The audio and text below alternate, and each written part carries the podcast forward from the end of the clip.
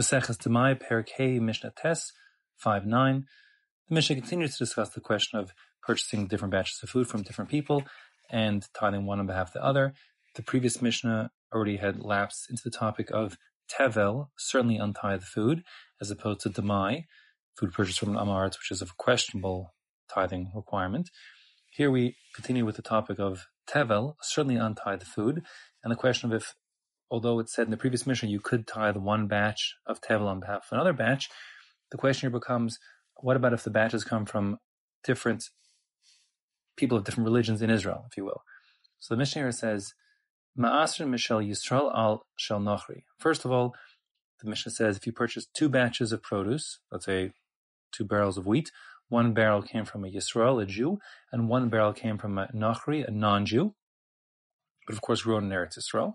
So the Mishnah here says that one may tithe one batch of wheat on behalf of the other.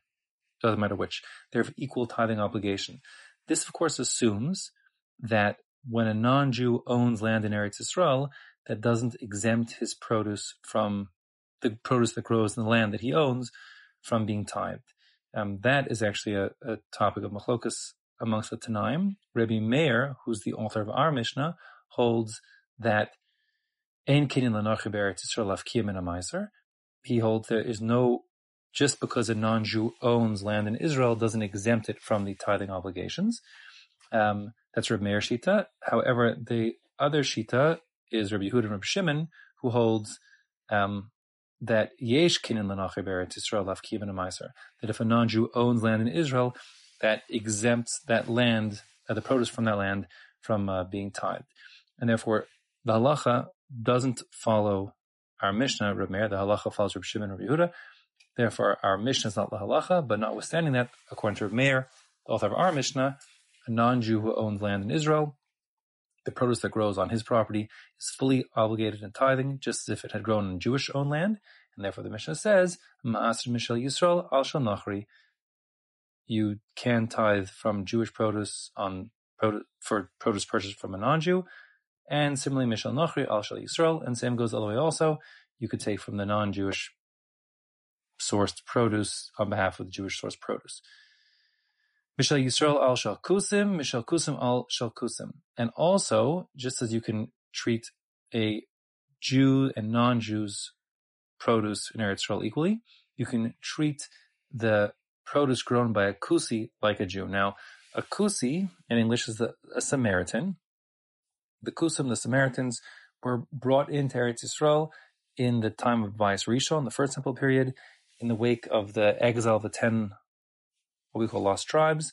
So the land was empty and um, Assyria exiled them. So Assyria brought in other peoples, um, the Kusim, um, to populate the lands in, in Eretz Yisrael. Uh, the story, you can see more detail there in uh, Malachim Bais.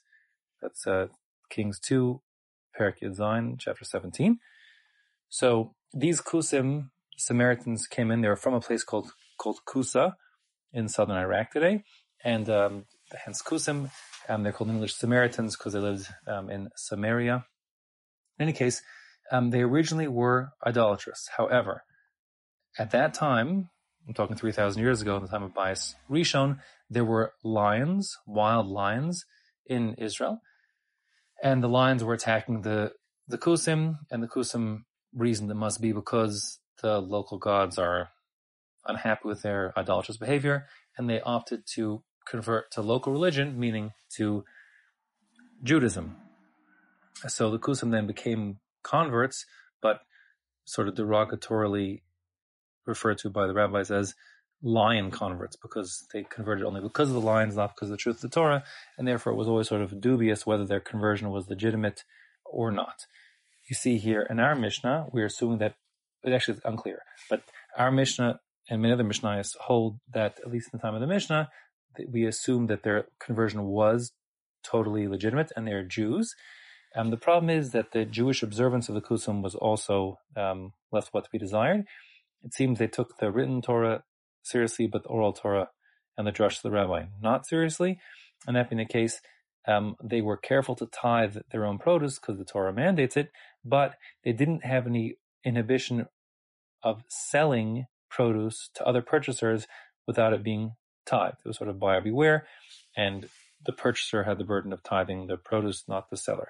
That being the case, when you're buying produce from a kusi, the Mishnah is assuming the kusi is like a Jew, but notwithstanding, his produce is assumed certainly not tithed, according to Tanakama, because the kusim, as a matter of course, did not tithe their food. And therefore, you could purchase one batch of tevel from a Jew and a second batch of tevel from a kusi, and safely assume that both batches have not been tithed, and therefore you could tithe one on behalf of the other. That's what the Mishnah says here. Misha Yisrael al kusim. You can tithe Jewish produce on behalf of kusi produce, and Mishal kusim al kusim. And similarly, if you buy from two different kusi Samaritan farmers, you can safely assume that both of them sold you untithed produce, and that being the case, yeah, you can uh, you can tithe one on behalf of the other. Now, you recall I said that the Kusim were careful to tithe food for themselves before eating it themselves because they held, like the Torah said, that it must be tithed.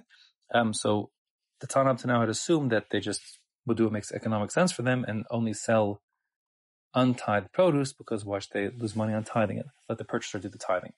However, Eliezer oser mishal kusim al shal kusim. Eliezer forbids tithing one batch of kusi produce on another batch of kusi produce. His concern is that one of the two kusim may have um, originally intended to eat this food himself and therefore tithed it, and then later changed his mind. And that, that being the case, it ends up that midoraisa, one batch was tithed and one batch had not been tithed, and therefore Eliezer holds one can't assume that two separate kusims sold produce have equal obligations.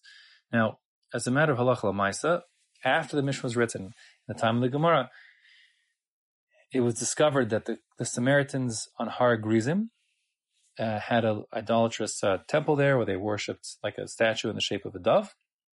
And at that point, they were decreed to be idolatrous for all intents and purposes.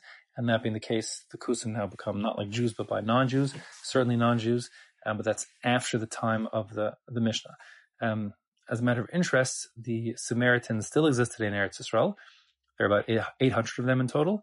Um, two communities, one um, in uh, in the West Bank and one in Cholon, each about 400 people, and they have their own religious status in uh, in Israeli law. They're even, they're even, according to them, they're the true Jews, um, and as opposed to the us, the Jews who brought back something corrupted, according to them, when they came back from Bavel um, at the end of the uh, between Baisrishon and Bais Sheni um, at the end of the first exile. Um, in any case, so therefore the halacha doesn't doesn't kick in here at all because kusim are, are, non-Jews. But be that as it may, our Mishnah is, is altogether not la halacha, as I said before, because Jew, according to halacha, a non-Jew who owns land in Eretz Yisrael, the produce is exempt from the Torah, whereas a Jew who owns land in Eretz Yisrael, um, of course, of course, his produce is obligated in uh, in tithing.